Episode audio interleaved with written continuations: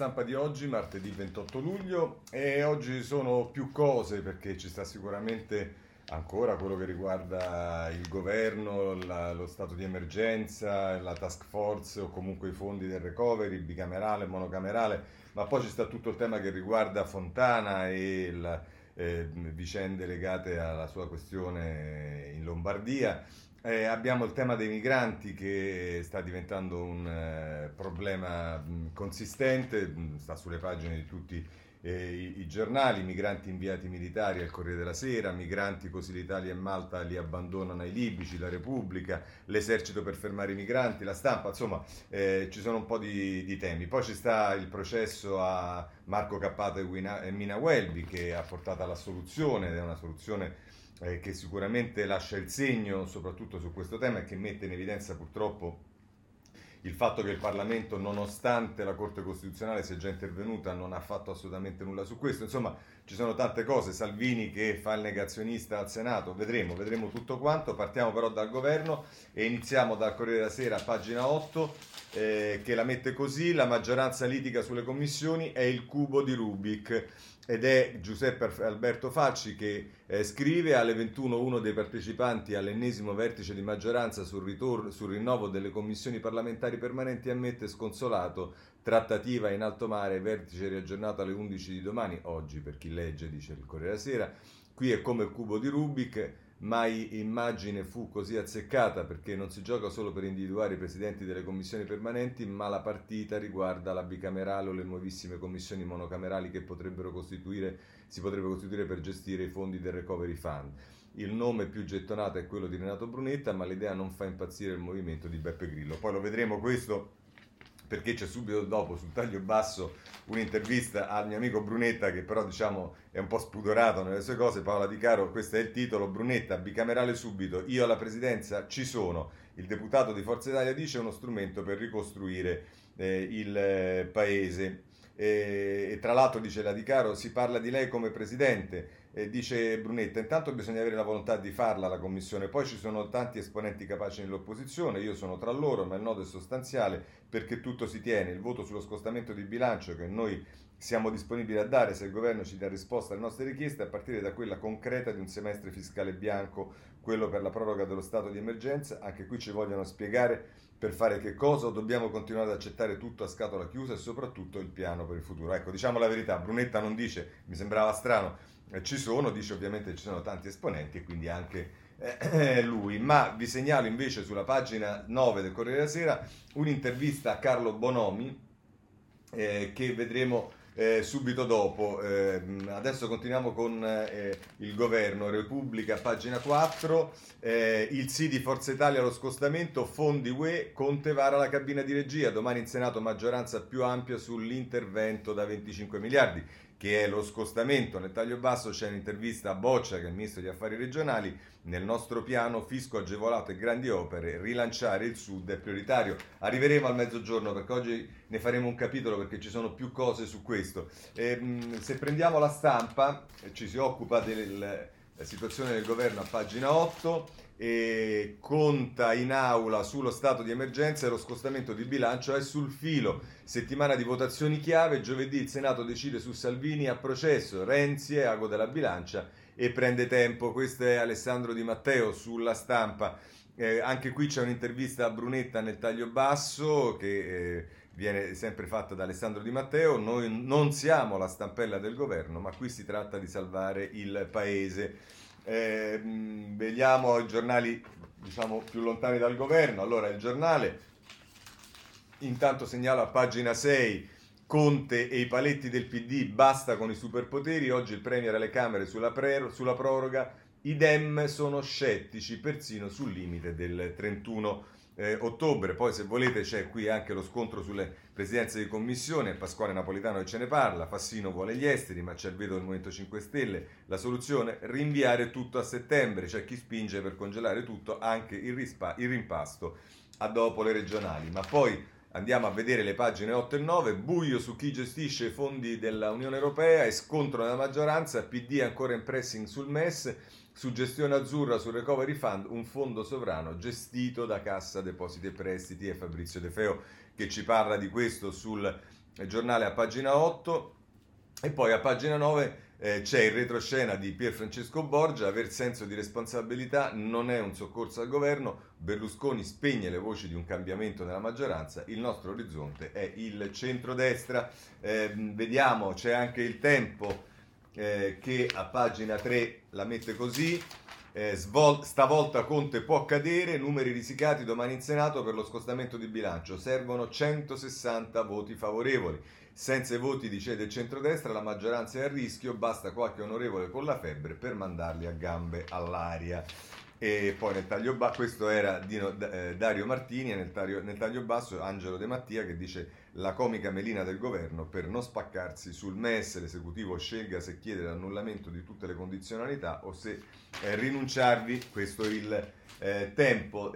a proposito di governo e dell'opposizione voglio segnalarvi sul foglio in prima pagina c'è una lettera di Giorgia Meloni che ripropone sostanzialmente i punti che abbiamo visto qualche giorno fa nella sua intervista, le condizioni al governo, lavoro, fisco, imprese, aiuto alle persone in difficoltà, i quattro paletti di Forza di Fratelli d'Italia per un accordo con eh, il governo. Bene, chiudiamo la partita eh, governo direttamente, ma invece eh, prendiamo, come vi avevo detto, eh, sul Corriere della Sera c'è una intera pagina um, la pagina 9 che è dedicata a un'intervista al presidente Confindustria Bonomi ed è Rita Querzè che gliela fa. Il governo è fermo alla fase 1, subito una riforma del lavoro. Il presidente di Confindustria dice si vara uno scostamento da 25 miliardi per continuare a distribuire risorse eh, a pioggia. Quindi come vedete eh, Bonomi non, eh, non eh, molla la linea dura nei confronti del governo eh, dice che è un sistema da rivedere, su 100 euro spesi per il lavoro l'Italia ne mette 98 per gli ammortizzatori e 2 per le politiche attive. E per quanto riguarda la lotta all'evasione dice perché lo Stato sociale regga, la prima cosa è perseguire una seria lotta all'evasione fiscale.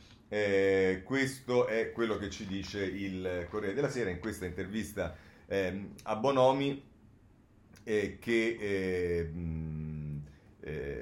che peraltro dice, eh, risponde, certo mi sarei aspettato di vedere già scritto il piano nazionale delle riforme, mentre il Comitato interministeriale per gli affari europei, che dovrebbe redigerlo, comincia solo oggi a lavorare. Si continua a parlare dei fondi che arriveranno dall'Europa pensando che risolveranno tutti i problemi.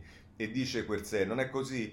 Prima di tutto ricordiamo che le, perduto, che le risorse a fondo perduto ammontano a 80 miliardi quando l'Italia contribuisce con 55. Questo comporta un saldo netto a nostro favore di 25 miliardi, che sono tantissimi sia chiaro. Poi ci sono i prestiti agevolati che a casa eh, che porteranno a casa in funzione dei progetti che sapremo presentare. E qui l'esperienza ci dice che l'Italia non è stata in grado già in passato di spendere quanto ci veniva accordato. D'ora in poi non potremo, confon- eh, non potremo confondere l'Europa con task force e stati generali. Bisogna agire, questo è il sollecito eh, di Bonomi. Ma a proposito di che cosa e come bisogna agire, vi segnalo sul Sole 24 Ore a pagina 3 la posizione di Confindustria che dice a proposito del lavoro politiche attive per i disoccupati e cassa ordinaria per tutti i settori. Confindustria dice che per la riforma degli, amministra- degli ammortizzatori proposta la reintroduzione dell'assegno di ricollocazione e una suddivisione più equilibrata dei costi di finanziamento della cassa integrazione tra le imprese.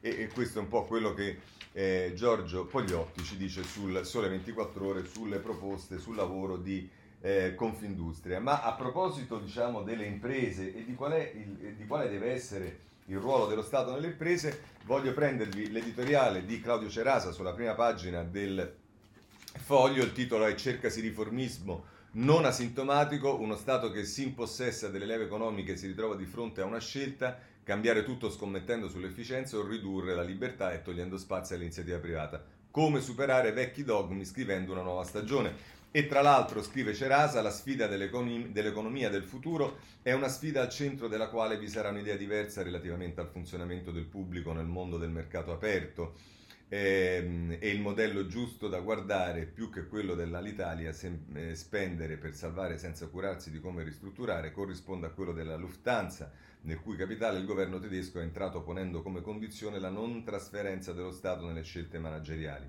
ma è una sfida all'interno della quale vi sarà anche un tema diverso che ha a che fare con la cultura politica dei paesi che saranno chiamati a costruire un futuro seguendo i nuovi schemi dell'economia. Perché uno Stato che si impossessa sempre di più delle leve economiche è uno Stato che si ritrova di fronte a una scelta. Cambiare se stesso senza cadere in una tentazione tipica dei regimi neoliberali, dove di solito a un aumento del ruolo dello Stato coincide un minore spazio per la decisione privata e le libertà individuali, uno Stato che sceglie di reinventarsi facendosi guidare dal principio dell'efficienza, questa è la seconda opzione, e che mette la creazione di ricchezza sul piedistallo più alto rispetto alla semplice redistribuzione della ricchezza.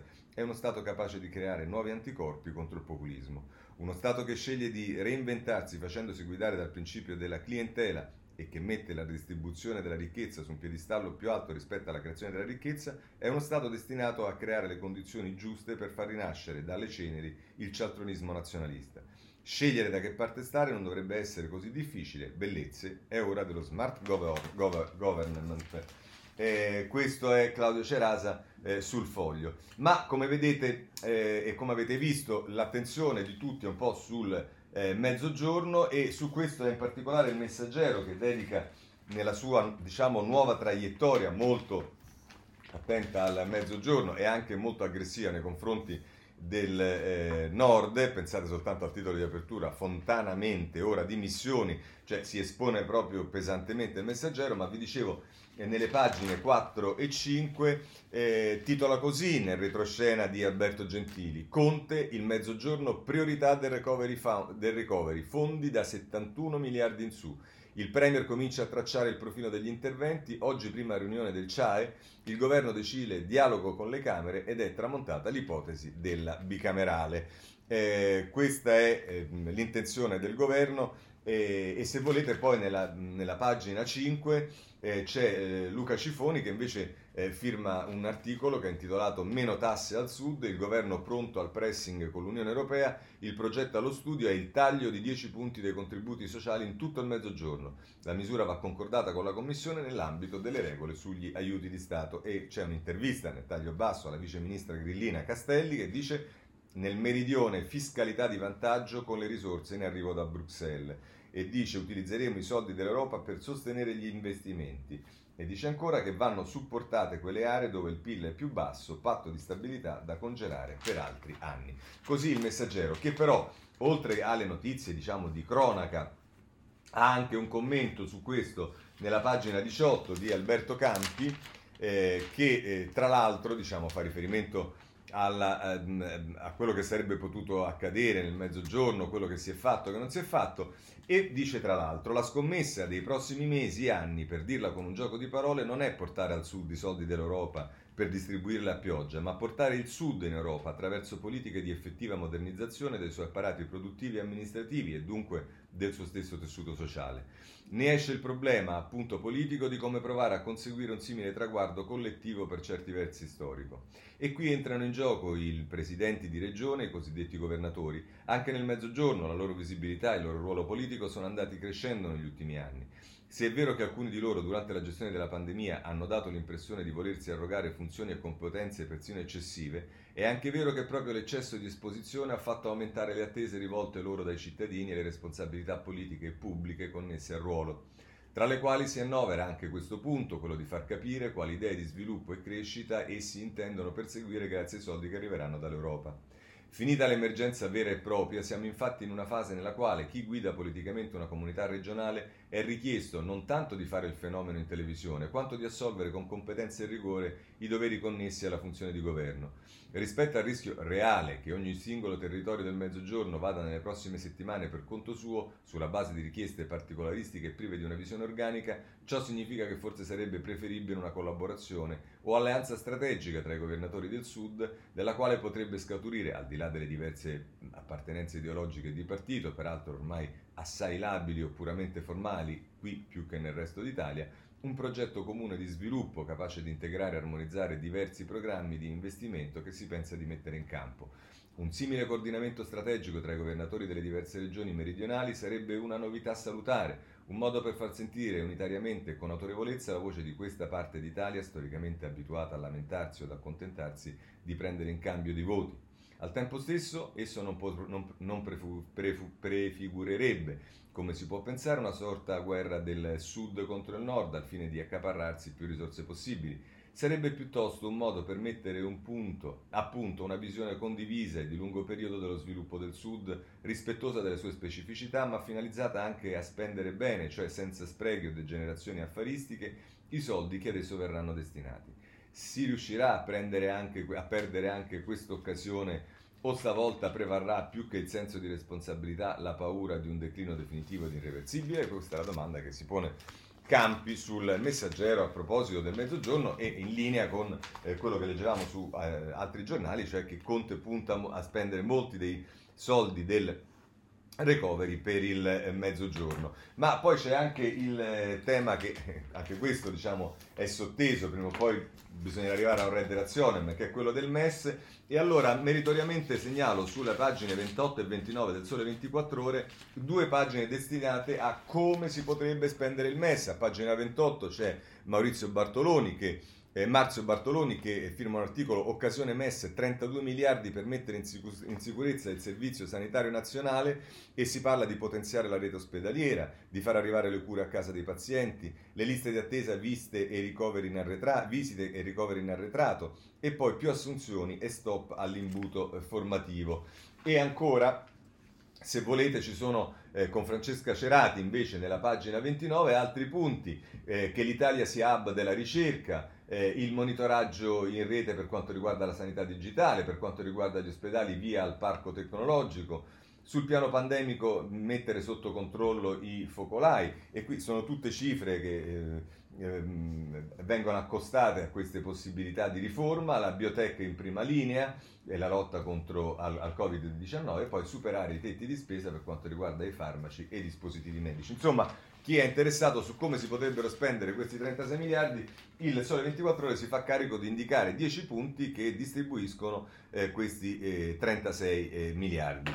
Eh, ma a proposito diciamo, di come dovrebbero essere spesi i soldi e in particolare in quale settore spendere i soldi, vi segnalo dal Corriere della Sera eh, un bel editoriale di Mauro Magatti eh, che dice la qualità dell'investire per ricostruire il futuro e tra l'altro scrive per scalare la montagna delle macerie lasciate dal coronavirus, risollevare l'economia e contrastare la diffusione della sofferenza sociale, occorre cambiare passo per dirla con linguaggio consenziale, adottare eh, cons- consulenziale, adottare eh, una diversa mentalità. Negli anni a venire la possibilità di creare prosperità dipenderà più che dalla stimolazione dei consumi, dalla qualità degli investimenti.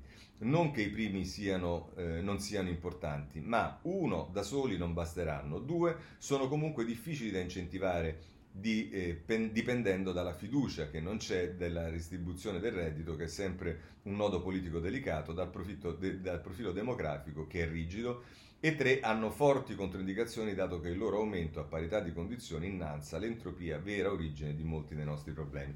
E poi va avanti nella sua disamina Magatti che conclude il suo articolo così. All'interno di questa nuova cornice l'idea di investimento va però qualificata almeno da tre punti di vista. In primo luogo non c'è dubbio che occorrano risorse pubbliche, senza le quali tutto diventa più difficile se non impossibile, ma attenzione che il ruolo delle risorse pubbliche non spiazzi il contributo ugualmente importante del mondo privato sia nella responsabilità degli imprenditori di scommettere sul futuro, sia capa- nella capacità di mobilitare risparmi in Italia particolarmente cospigui in vista del raggiungimento di obiettivi di sviluppo territoriale. Ciò significa calibrare bene il rapporto tra la definizione di programmi e progetti, concezione I, con lo stimolo all'imprenditorialità e all'iniziativa diffusa, concezione bottom-up, non si tratta eh, di contrapporre questi due poli, ma di renderli compatibili senza dimenticare nessuno dei due. Senza il primo oggi non si va da nessuna parte, senza il secondo non si arriverà a sprigionare quell'energia necessaria per l'azione di rilancio che pure si vuole promuovere. In secondo luogo, parlare di investimenti significa tornare ad allungare l'orizzonte mora- eh, scusate, temporale della nostra vita individuale e collettiva. Non si può dare per scontata questa ridefinizione. Al fondo vi è il riconoscimento del legame che esiste tra le generazioni, un tema particolarmente ostico in Italia dove l'accumulazione del debito pubblico, il blocco demografico, la fuga delle nuove generazioni sono aspetti di quest'ultima sindrome di brevissimo periodo tra consumerismo, clientelismo e assistenzialismo, che è stata la versione provinciale con cui l'Italia ha per lo più interpretato all'epoca storica delle nostre spalle. Infine, parlare di investimento significa non cadere nell'errore di concentrarsi unicamente sulla dimensione infrastrutturale o strumentale. Certo che abbiamo bisogno di nuovi ponti, di una rete digitale più efficiente, di robot e intelligenza artificiale, ma tutto questo non servirà a nulla se non investiremo contemporaneamente nelle persone, nella loro formazione, nella loro intelligenza, nel loro senso civico. Il ritardo del nostro paese riguardo tanto il piano infrastrutturale quanto, e forse ancora di più, quello umano. L'etimologia latina della parola investimento indica l'atto di mettere in possesso attraverso una veste ornamentale. Mi sembra una bella immagine. In fondo l'investimento altro non è che il vestito con cui ci immaginiamo di entrare nel futuro, l'idea di noi stessi e della società che vogliamo raggiungere. Ed è esattamente da qui che dobbiamo partire. Questo è eh, Magatti sul eh, Corriere della Sera a proposito degli investimenti e soprattutto la eh, qualità degli investimenti. Ma per capire e così chiudiamo anche eh, questo capitolo della politica.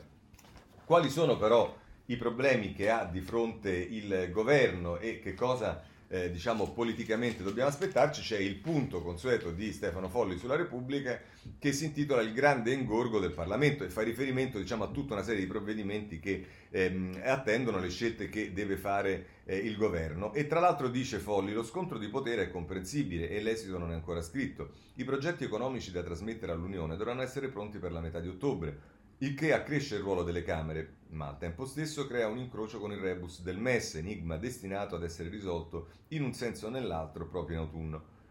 Ehm, quindi dare la presidenza della Commissione a un esponente di Forza Italia come Brunetta è un'erma a doppio taglio. Da un lato avvicina il partito berlusconiano all'area di governo, dall'altro gli dà voce in capitolo sulla rotta da seguire e soprattutto rinforza la spinta filomesse presente in Parlamento e oggi, come oggi, distruttiva per la coalizione PD Movimento 5 Stelle.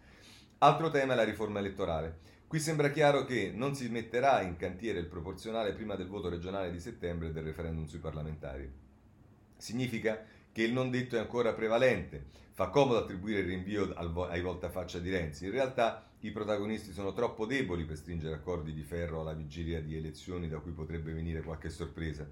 Colpisce ad esempio che il PD sia sempre fermo intorno al 20%, mentre in apparenza i 5 Stelle traggono qualche beneficio dalla popolarità di Conte, sfruttata con astuzia. Peraltro l'estate si rivela complicata anche per l'opposizione. Qui avviene, il contra- qui avviene il contrario rispetto alla maggioranza, un travaso costante dei consensi tra Salvini e Giorgia Meloni, con Berlusconi saldo sullo zoccolo del 7%. Se tra PD e 5 Stelle sembra essersi stabilito un equilibrio non soddisfacente per il partito di Zingaretti, a destra è evidente che la Lega non riesce a risalire la china e cede terreno a Fratelli d'Italia. La questione migranti non mobilita più come due anni fa e, siccome piove sul bagnato, ecco che il caso Lombardia potrebbe essere la causa del declino leghista, bensì il suo effetto. Il salvinismo sempre più fenomeno estremista, senza capacità di evolvere. E questo è eh, Stefano Folli, che chiude parlando della questione lombarda e che allora affrontiamo subito perché Qui tutti i giornali dedicano pagine e pagine, ieri c'è stato l'intervento del governatore Fontana in Consiglio regionale, ce lo dice Giampiero Rossi sul Corriere della Sera, Fontana contrattacca, c'è chi vuole destabilizzare, io non mi arrendo. Il governatore in aula risponde all'opposizione che chiede le dimissioni, sono qui soprattutto per voltare pagina, certamente e vada avanti. E poi c'è un'intervista alla eh, consigliera Baffi che è di Italia Viva, la consigliera renziana gioca da sola, sfiducia, dico no a processi sommari, Baffi si dissocia dal resto della minoranza, siamo garantisti. E tra l'altro dice la Baffi, da tempo sollecito il varo della commissione d'inchiesta perché si tratta di studiare cosa eh, è accaduto. E, e dice tra l'altro eh, la Baffi ho grande fiducia nella magistratura, credo che tutti gli aspetti giudiziari vadano affrontati e chiariti in quella sede, questa vicenda non può essere utilizzata per fare un processo sommario su una stagione complessa come quella dell'emergenza sanitaria in Lombardia, ritengo che la posizione degli altri gruppi di opposizione sia il frutto di un'elencazione di fatti ancora sommari e la cui analisi non può essere completa ed, esaustiva. Un'analisi seria e le conseguenti valutazioni politiche su un'emergenza che è tuttora in corso potremo farla solo quando avremo tutti gli elementi utili. E poi vorrei sottolineare che non mi risulta sia stata presentata alcuna mozione, io sono rimasta coerente agli altri, gli altri meno. Beh, mi sembra una posizione, eh, direi, mh, eh, saggia, eh, quella della consigliera eh, Baffi, ma poi se volete Luigi Ferrarella, pagina 5, che si è sempre occupato dall'inizio di questa vicenda e dei tormenti della Lombardia, eh, firma eh, un articolo che comincia in prima pagina, le, la sanzione dell'ANAC quando non dichiarò il suo patrimonio. Senza omissione sarebbe emersa la, la somma scudata e fa riferimento che l'atto presentato nel 2016 era relativo all'anno precedente e fu multato 1000 euro.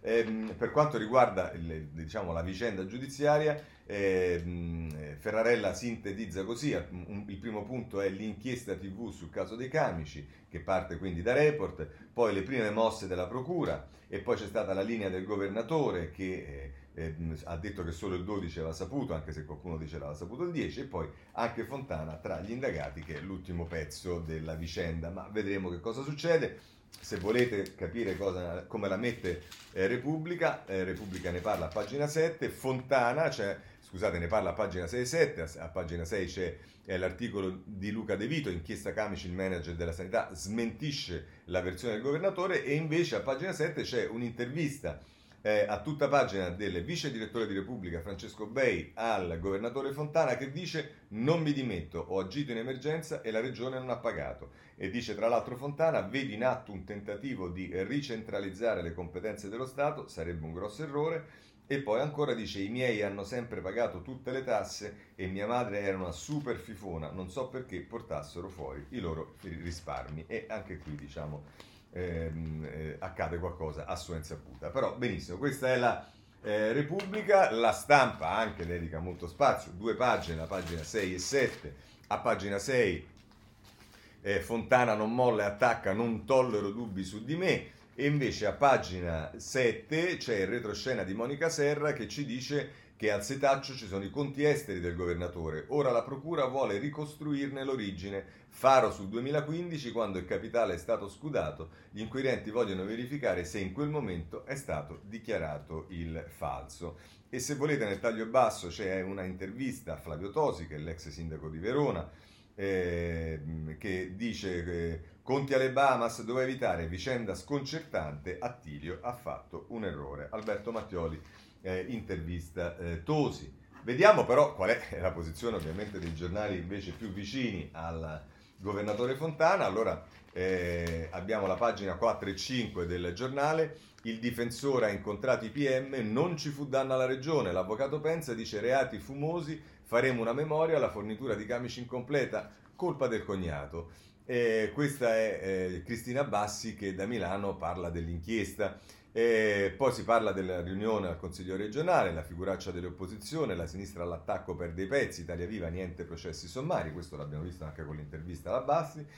E poi la giornata è invece la rubrica di eh, Giannino della, Fattina, della Frattina, eh, a, a, pagina 5, l'orgoglio di Fontana in aula, basta, non tollero dubbi. E, e questo è un po' co- come, come la mette il giornale, ma ci sono giornali eh, che sono anche più vicini alla Lega, per esempio prendiamo ehm, il Tempo a pagina 6 che la mette così, la sinistra forcaiola ci ricasca, PD e Movimento 5 Stelle chiedono le dimissioni di Fontana dimenticando tutti i politici accusati messi da parte e poi assolti sono, è, è, è Carlo Antonio Solimene che scrive solo pochi giorni fa l'archiviazione dell'ex sindaco di Parma Vignali con Pizzarotti che vinse le elezioni successive al grido di eh, onestà. Così il tempo, ma il giornale più vicino alla Lega è sicuramente Libero, che infatti titola in prima pagina Fontana accusato perché è ricco, paradosso all'italiano.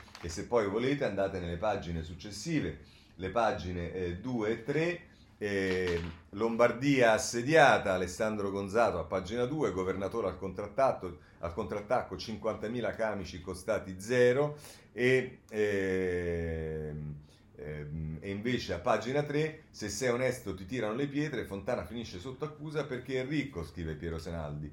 Pietro Senaldi, il numero uno del Pirellone non ha arrecato danni ma benefici, l'obiettivo è il suo posto e lo attaccano pure in assenza di eh, reati.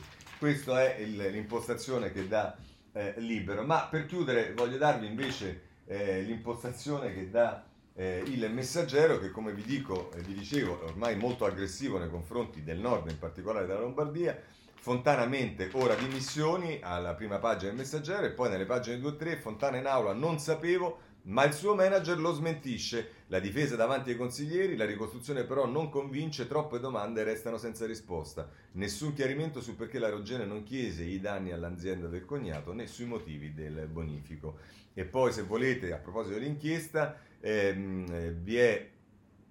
Eh, vi è scusate, stavo cercando la firma. Ah sì, Valentina Errante eh, che firma l'articolo che vi ho letto prima, e poi c'è sull'inchiesta il pasticcio della fornitura senza gara, i PM ascoltano i tecnici della regione. L'interruzione della consegna dei capi mette in dubbio la necessità della procedura d'urgenza.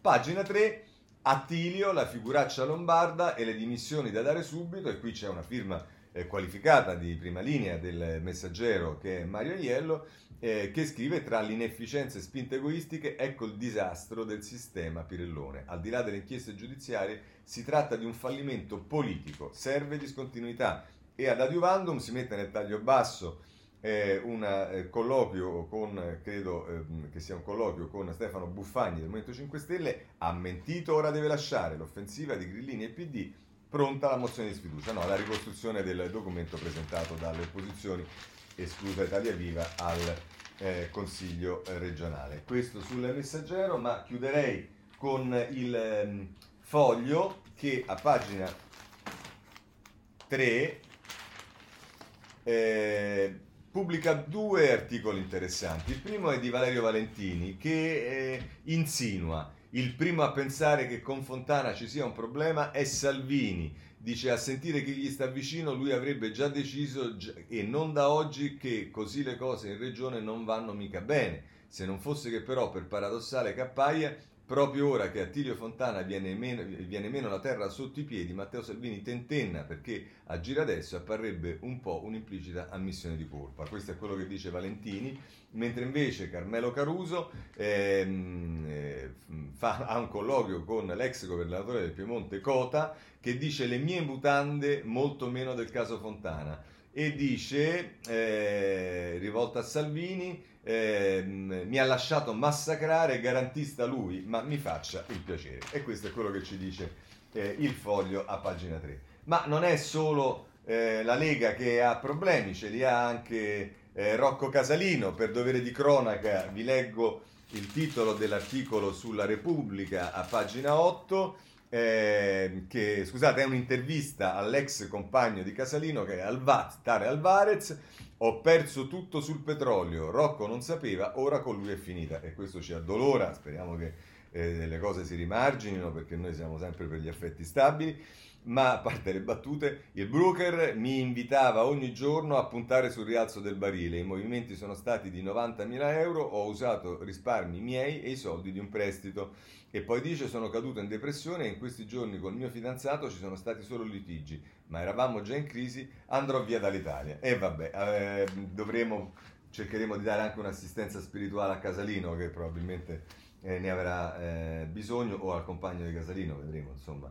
A proposito però di eh, questioni che riguardano vicende giudiziarie, devo prendere dal riformista oggi un impeccabile editoriale di Sansonetti, eh, il titolo della prima pagina è Garantismo a dondolo e questa è la vera questione morale. Fontana, Casalino, Marini e scrive Sansonetti. Salvini un anno fa corse a Perugia per tenere un comizio contro Catiuscia Marini, PD, presidente della regione che ha avuto un avviso di garanzia per concorso in abuso d'ufficio. Gridò cacciatela. Oggi l'avviso di garanzia è per Attilio Fontana, Lega, presidente della Lombardia, e Salvini parla di giustizia e orologeria. Già, e per Marini cosa fu?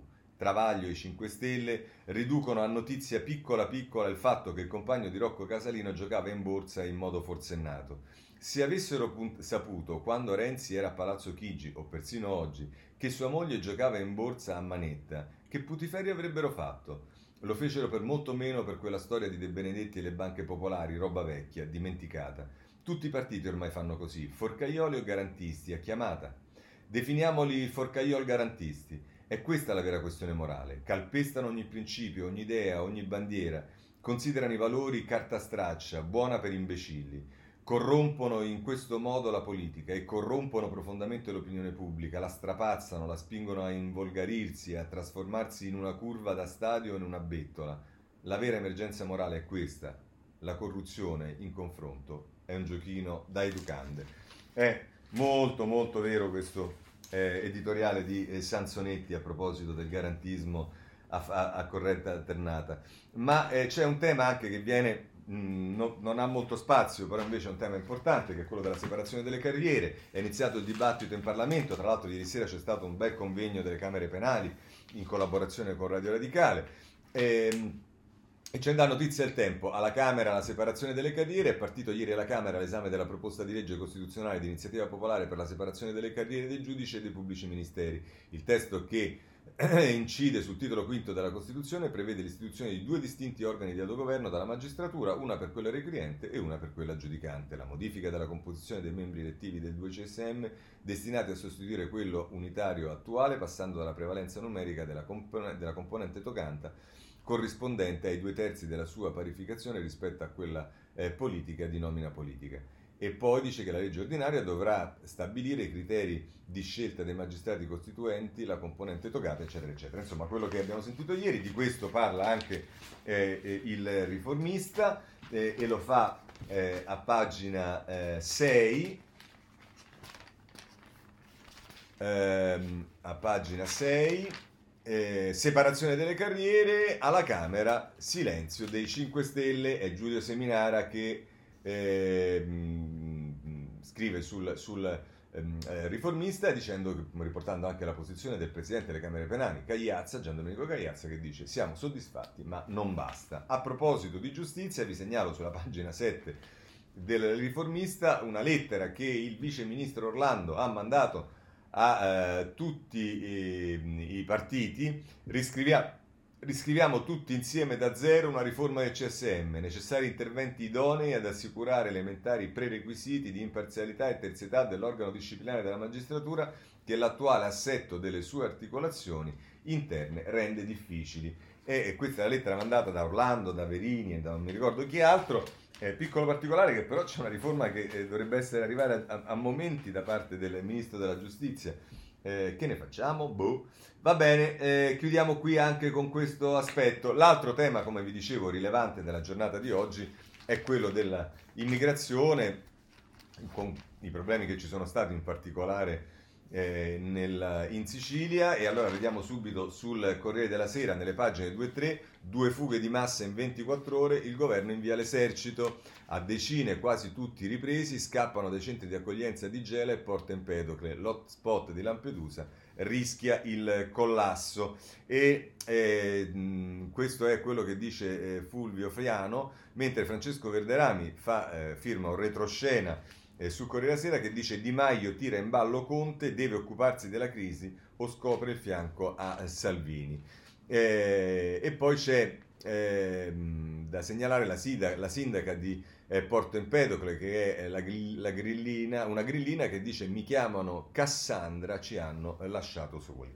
Se poi volete, Fiorenza Sarzanini eh, ha un eh, colloquio con il ministro dell'interno eh, Lamorgese nella pagina 3 del Corriere della Sera che dice, nel, eh, essendo andata nel paese in Tunisia, il crollo dell'economia qui ci riguarda, 100 militari eh, mandati anche a Gorizia per presidiare la, for- la frontiera terrestre. Sì, perché se è vero che c'è un problema sul fronte della Tunisia, infatti dice pericolo sanitario, dobbiamo fermare i flussi dalla Tunisia, la Morgese in arrivo, la nave da mille posti per la quarantena, in Tunisia assistiamo a una crisi economica senza precedenti che riguarda anche l'Italia per i flussi eccezionali di migranti, ma c'è anche il problema del, ehm, diciamo della, dei confini di terra, perché anche lì eh, ovviamente ehm, si è aperto un fronte, anche la Repubblica dedica le pagine successive alla prima a questo, fuga dai centri di accoglienza in Sicilia, arriva l'esercito ehm, ed è, ehm, ehm ed è eh, Alessandra Ziniti che scrive sia sulla pagina 2 che sulla pagina 3 nella pagina 3 c'è il patto tacito tra Roma e la Valletta, ecco come l'Italia e Malta ignorano gli SOS dei migranti e li lasciano in mani libiche, gommoni alla deriva abbandonati in mare, richieste di soccorso inascoltate, il racconto dei rispengimenti mascherati e nel taglio basso c'è una intervista al presidente di Médecins Sans Frontières eh, International che è eh, Christou eh, e che dice la crisi precipiterà solo in Libia, ci sono 650.000 rifugiati.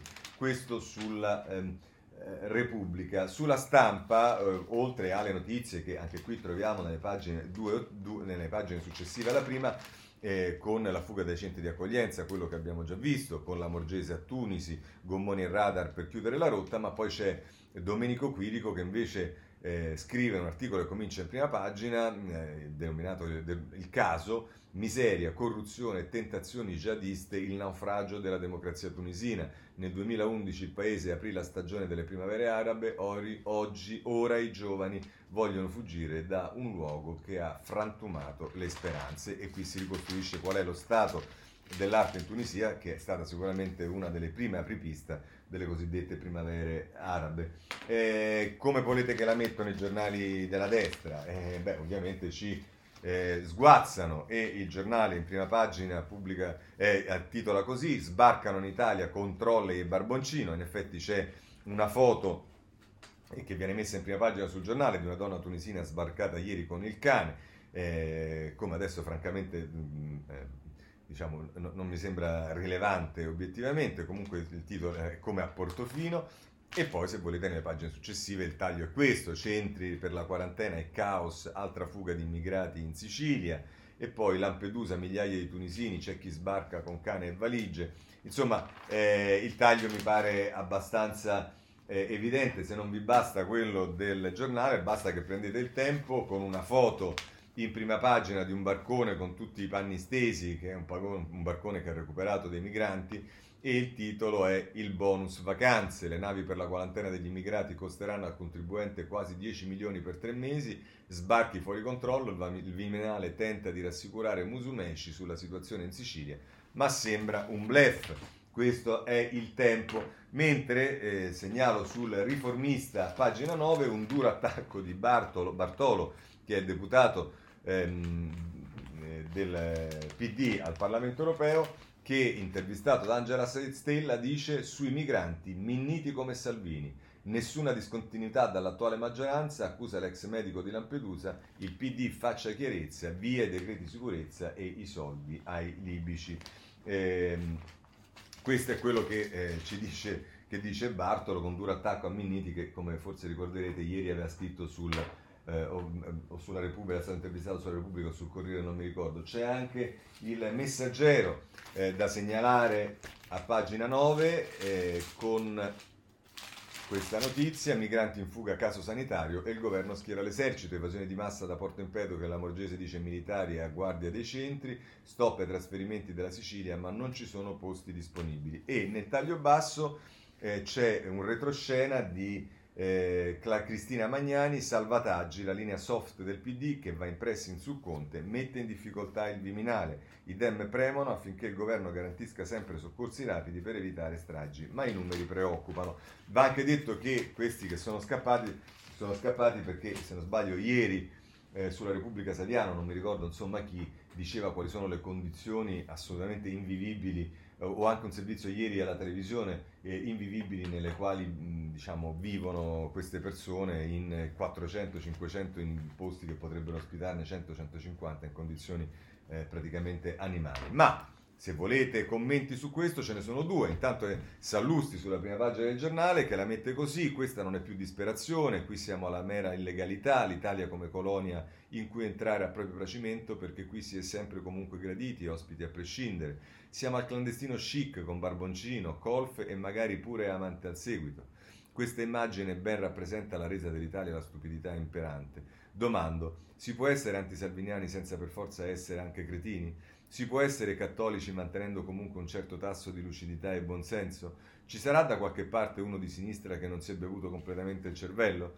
Se almeno una di queste categorie esistesse, speriamo che sia palese al più presto e urli Salvini o non Salvini, adesso basta. Esiste? Dubito se è vero come è vero che nello scorso weekend il governo ha mandato uomini dell'esercito in tuta mimetica a controllare se noi bagnanti avevamo la mascherina in spiaggia, mentre centinaia di immigrati appena sbarcati fuggivano indisturbati dai centri di prima accoglienza, ancora prima di avere fatto un tampone per stabilire se erano infetti. Dubito dopo aver letto che un clandestino ghanese in libera uscita ha violentato sulla ciclabile di La Spezia una donna che stava facendo jogging pochi giorni fa a Milano, era successa la stessa cosa. Ecco, poi se vogliamo calcolare, Sallusti, quanti sono gli italiani che stuprano le donne, eh, magari sarebbe anche diciamo, una valutazione utile. Al giorni, il, o tutto quello che succede nelle famiglie, i femminicidi, perché questa storia a giorni il Senato dovrà decidere se fare processare o, me, o no Matteo Salvini per aver chiuso i porti durante il suo breve mandato di ministro degli interni. Ma per esempio processare invece, o almeno anche chi permette che in questo paese si entri in gruppi di amici con cagnolini appresso come se si andasse a una festa di compleanno, proprio non se ne parla. Vabbè, questo è eh, Sallusti e invece vi segnalo sulla Repubblica c'è Claudio Tito che mette in, aspetto, mette in, evidenza un aspetto in prima pagina, l'emergenza dimenticata dal governo, che poi prosegue a pagina 27 e tra l'altro dice Tito una gigantesca opera di rimozione, la questione migranti è diventata nell'ultimo anno una specie di ectoplasma c'è ma non si vede, o meglio, c'è ma si può far finta di non vedere. Il governo giallorosso, dopo la sbornia populista della fase salviniana, ha semplicemente fatto in modo di non sporcarsi le mani con un nodo che si stringe e si allenta intorno al fattore decisivo in politica, il consenso.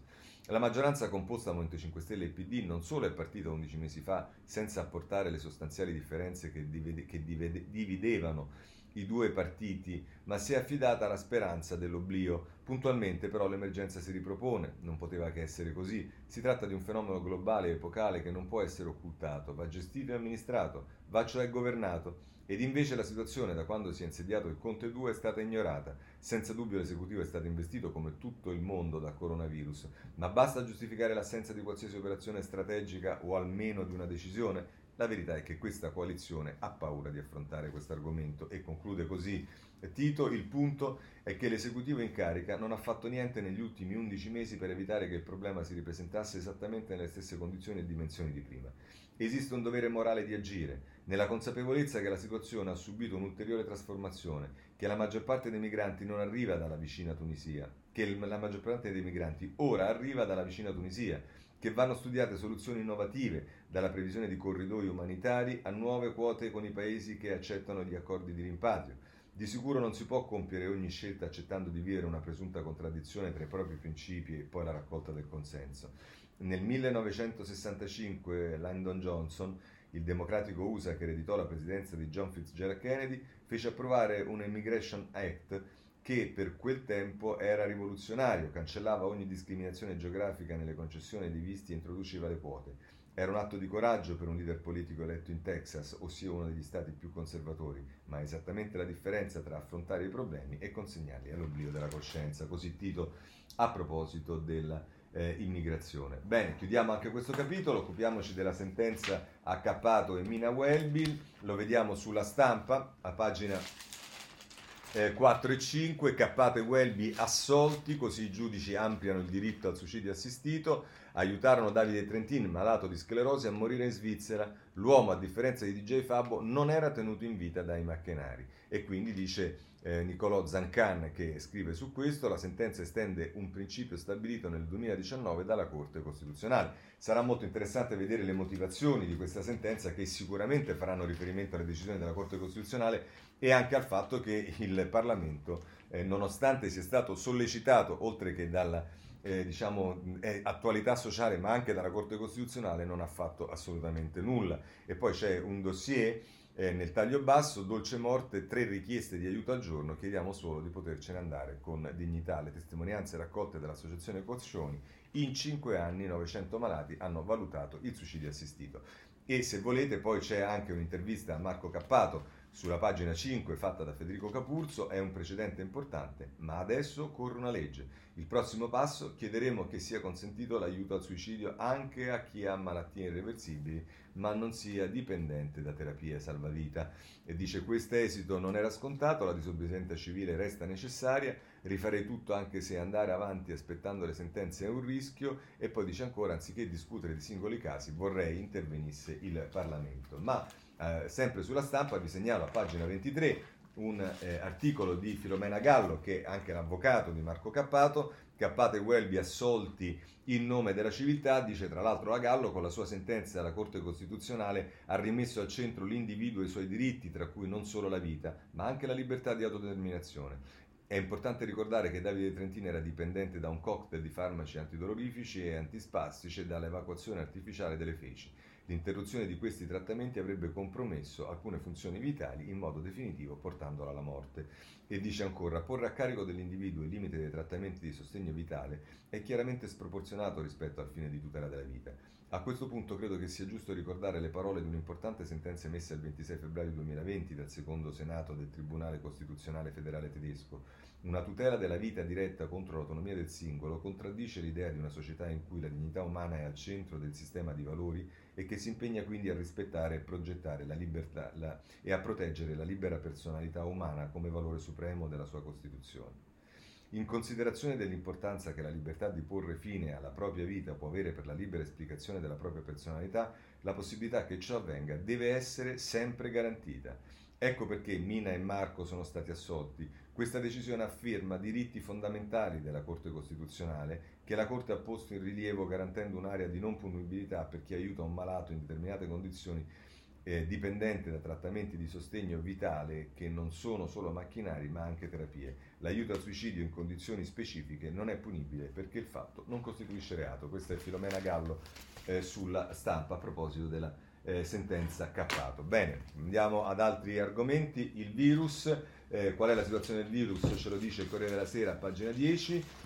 Eh, l'allarme dell'OMS, l'epidemia accelera, ma in Italia scendono i contagi, 5 decessi come due giorni fa, nelle ultime 24 ore, nel mondo 16 milioni di casi, raddoppio in 6 settimane. E poi se volete c'è l'intervista a Pierpaolo Sileri, eh, che è vice ministro della salute, la dice da noi è sotto controllo, ora i tamponi negli aeroporti, gli scienziati troppe liti, ma a questo punto andiamo al negazionista Salvini, ce lo dice anche questo il Corriere della Sera, pagina 10 eh, scusate, a pagina 11, il virus non c'è più, Salvini a convegno senza la mascherina, Bocelli, ho disobbedito. Il leghista respinge l'invito dei funzionari a indossarla e Speranza dice va messa e Galli dice è un messaggio eh, pericoloso. Eh, questo sul Corriere della Sera. Chi invece dà sponda a Salvini è il giornale, lo fa a pagina 12 e la mette così il giornale. La rivolta al Senato, epidemia di stupidità, l'emergenza è finita. Scienziati e artisti radunati da Sgarbi e Siri, Bocelli dice offeso dalla privazione di libertà.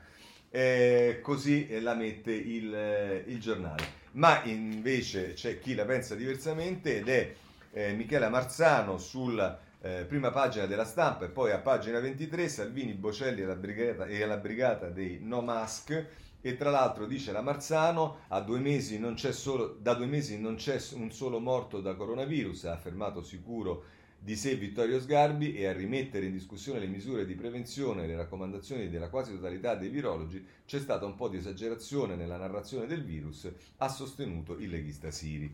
E a cancellare il diritto alla salute, qui il vincitore della gara è senz'altro Matteo Salvini, che non ha esitato a farsi protettore della libertà la libertà di pensiero è il primo bene a rischio. Io mi sono rifiutato di salutare di gomito. E paladino dell'anticonformismo dice, sempre virgolettato, io la mascherina non ce l'ho e non la metto. Dimenticando, dice Marzano, o non sapendo, che la mascherina serve soprattutto a proteggere le persone più fragili, che la libertà di pensiero e la libertà di opinione hanno poco a vedere con il negazionismo e che la realtà resiste non solo all'onnipotenza della bontà, perché non basta volere per potere nonostante ce la si metta tutta, ma anche alle menzogne. Lo spiegava bene Hannah Arendt quando scriveva che un bugiardo per, eh, mente per cambiare la realtà dei fatti e dice ciò che è perché vuole che le cose stiano differenti da come sono. Ne approfitto tra l'altro per consigliare vivamente all'ex ministro dell'interno di andare a gettare un colpo d'occhio all'intera opera della Arendt, lui che tanto ha a cuore la libertà di opinione, anche solo per rendersi conto che, come scriveva appunto la filosofa ebrea, i fatti informano le opinioni e le opinioni, ispirate da differenti interessi e passioni, possono differire molto e rimanere legittime fino a quando rispettano la verità di fatto. Se non ci fossero 13,5 milioni di persone che hanno contratto il virus, se non fossero già morti nel mondo oltre 500.000 esseri umani, si potrebbe forse sorridere di fronte alle dichiarazioni e gesti come quelli di cui ho assistito ieri al Senato ma i fatti sono questi, che, che ne dicano o ne pensino i negazionisti del Covid-19 e non ci si può permettere il lusso di ridere o scherzare. Questo è la Marzano. Eh, sempre sulla stampa eh, parliamo di sanità perché eh, il MES, tutto quello che volete, ma poi c'è un problema molto concreto e a pagina 10 Paolo Rosso dice visite diagnosi via web Pronto il piano post-Covid, documento delle regioni per smaltire milioni di consulti arretrati. Eh, dalla sanità passiamo alla scuola, in questo caso prendiamo eh, la Repubblica eh, che pagine, nelle pagine 16 e 17 eh, scuola a metà, la ripartenza sarà ostacoli, l'unica certezza almeno alle elementari niente obbligo di mascherina, ma a 50 giorni dal via molti presidi avvertono manca il posto per tutti. Eh, come solito anche il messaggero eh, si occupa della scuola, è particolarmente attento alla scuola, lo fa a pagina 13, un medico per ogni scuola, mascherina solo all'entrata, riapertura a settembre, ecco il protocollo da approvare per la sicurezza sanitaria, assembramenti vietati, anche all'uscita, se c'è troppa gente, il preside chiama la polizia e eh, così. Poi se volete c'è anche eh, altro, ma c'è soprattutto il eh, Sole 24 ore che titola in prima pagina Scuola, rischio caos per settembre. Eh, I produttori impossibile fornire 3 milioni di banchi, Azzolina basta fake news, ritorno negli istituti del medico di sorveglianza, testa a campione eh, agli studenti. Ma insomma il tema è che ancora con la scuola stiamo in alto mare e questo ce lo conferma anche Chiara Saraceno sulla Repubblica, pagina 26. Eh, che firma eh, un articolo che non ho il tempo di leggere, eh, ma che eh, diciamo eh, si chiude così il prolungamento della chiusura delle scuole che ha distinto l'Italia rispetto a tutti i paesi europei, invece di servire per attrezzarsi meglio per la ripresa, è servito solo per ritardare colpevolmente ogni decisione in uno scaricabarile inaccettabile tra MIUR e Comitato Tecnico Scientifico, MIUR e presidi ed enti locali, MIUR e sindacati, con l'esito finale di scaricare ogni problema sui bambini e ragazzi e le loro famiglie, a danno di tutti, ma soprattutto di chi ha meno risorse, naturalmente. Altro che contrasta all'esclusione scolastica e alla povertà educativa.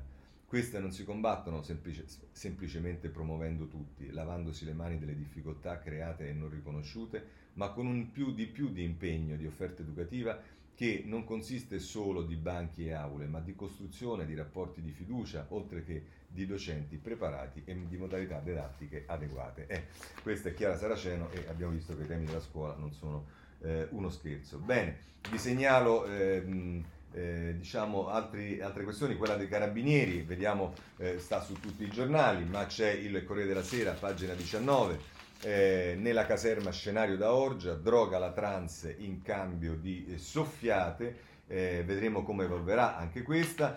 Eh, poi se vi interessa è caduto un pino a Roma che ha rischiato di ammazzare una disgraziata, ma eh, il messaggero a pagina 17 ce lo dice, ma per fortuna non è andata così. È scappato l'orso e ce lo dice il Corriere della Sera, a pagina, però voglio dire anche questo, eh, a pagina 23, barriere elettriche e grate non bastano, la nuova evasione dell'orso Papillon.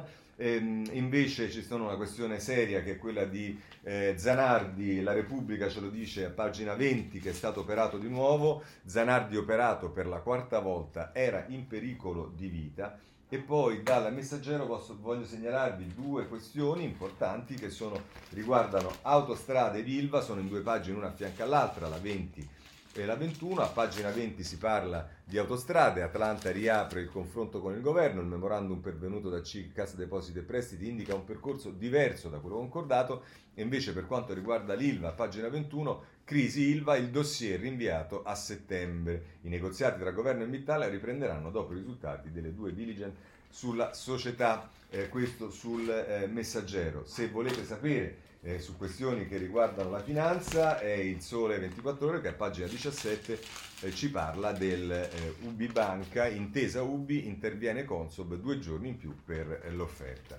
Abbiamo chiuso, devo ricordarvi semplicemente questioni di politica estera, ma anche molto vicine a noi, la vicenda di Zacchi, altri 45 giorni di carcerazione preventiva, ne parlano tutti i giornali, in particolare la stampa a pagina 13, ma poi il Corriere della Sera a pagina 15 insieme a questa notizia dà anche eh, voce al fratello di padre Dall'Oglio dicendo non dimenticate eh, sapete che è stato eh, rapito ed ancora detenuto dai malviventi. E per quanto riguarda la Francia, Repubblica, pagina 15, ci dice che Macron sta avendo una svolta ambientalista. Ci sono problemi per quanto riguarda Israele e Libano, in particolare ce lo dice la eh, Repubblica, pagina 12, Israele e Libano scintille al confine, respinto un attacco di Hezbollah.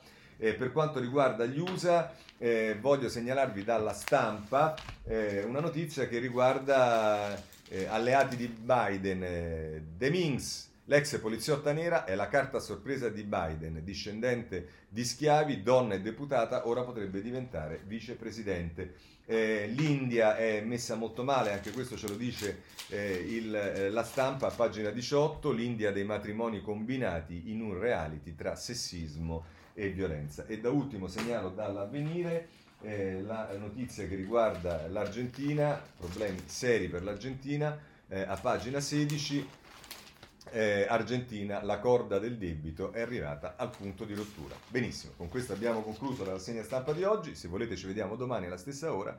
Intanto buona giornata a tutti.